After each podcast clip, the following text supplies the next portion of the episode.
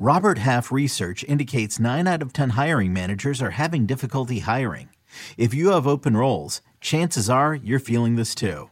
That's why you need Robert Half. Our specialized recruiting professionals engage with our proprietary AI to connect businesses of all sizes with highly skilled talent in finance and accounting, technology, marketing and creative, legal, and administrative and customer support.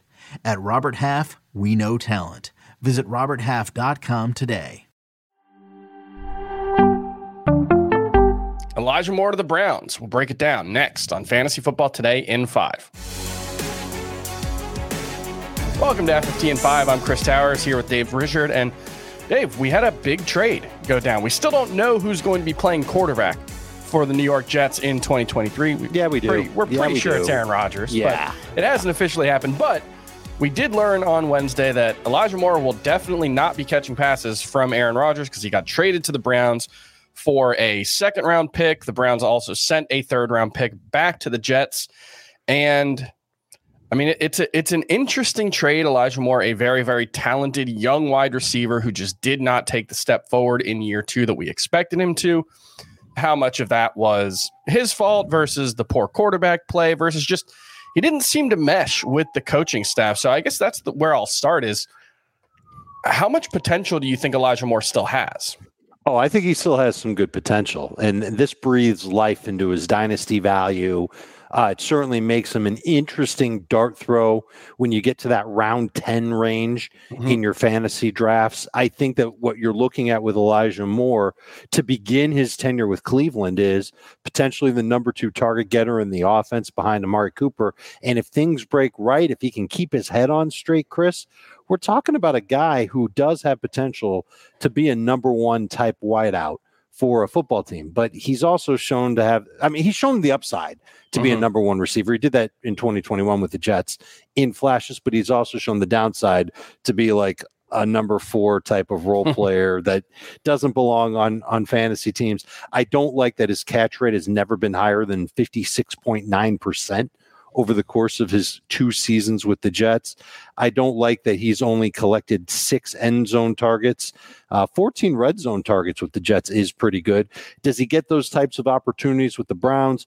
You've got to worry about that a little bit just because of Nick Chubb being there. Their run preferred style does make it a little bit harder to expect gobs of touchdowns from Elijah Moore. So I think you're you're hoping for volume and you're hoping for him to make some splash plays after the catch. That is something that he did a lot of in college. I think he still has the potential to do it. I, I I'm looking at him in round 10 and I'm pretty sure he'll be gone by then. There's going to be enough hype.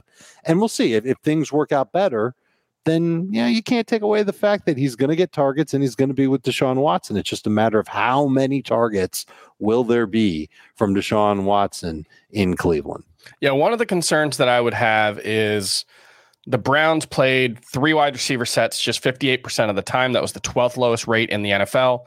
On passing snaps, only 75% of their passes were three wide receiver or more. Uh, so three, four, or five wide receiver sets. so sure, sure. if this wasn't a team, you know, it, I guess it kind of depends on is he going to be an every down player? Does he play on the outside? Is this still Donovan Peoples Jones on the outside and Moore is more of a, a slot receiver? Mm. But I will say, you know, you mentioned his low catch rate.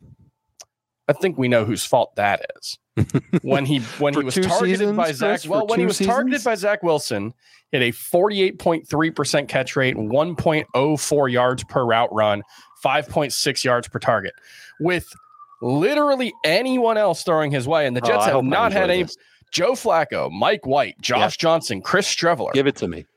65% catch rate, right, that's what I 1.4 wanna hear. yards per route run, 8.2 yards per target. Now, Deshaun Watson wasn't good last year. Granted, No, he hadn't played since pass for that, 2020. right? Sure, yeah, that's that's the question: is how much of a pass does he get for that?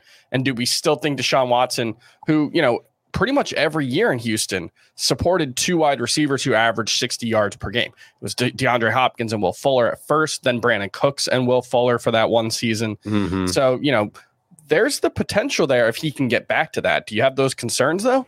I don't think he's as good of a receiver as those other guys are. Mm-hmm. Certainly doesn't have the deep speed of Will Fuller. Doesn't I, I don't think he's got the nuance of Brandin Cooks. We know he's not like DeAndre Hopkins, so I don't think he can get up to there. Mm-hmm. Uh, I am encouraged by that catch rate, though. I'm I'm going to withdraw what I said about the catch rate for those first two seasons in New York, and that does make me feel a little bit better. One last thing you mentioned about where could he play? Mm-hmm. I think a lot of people kind of peg him for that slot receiver yeah. role.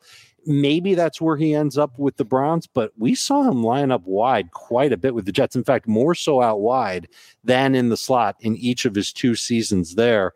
Uh, I, I think that we're going to continue to see him be used in and out of that.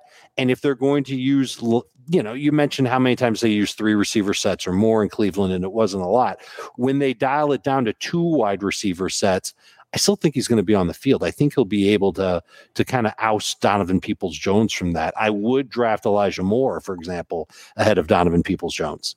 Yeah, I would too, even though I, I do kind of like Donovan Peoples Jones. But let's uh, move on real quick. You know, I don't think we have to spend too much time on it on the Jets because we're going to talk about them a lot once Aaron Rodgers does get traded there. But, you know, now they signed Mecole Hardman on Wednesday. That came before the trade of Elijah Moore. I think it probably precipitated it. And Allen Lazard signed with them officially earlier in the week.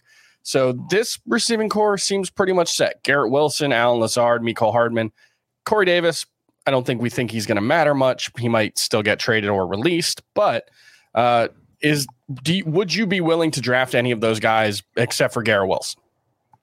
Oh yeah, yeah. I'm. I mean, it's not going to be with a priority pick. Wilson's going to be a priority. I I almost sent out this tweet today, Chris. Garrett Wilson equals Davante Adams. Mecole Hardman equals MVS with some possible red zone scheme up type of opportunities like we saw mm-hmm. in Kansas City last year. And then Allen Lazard equals Allen Lazard.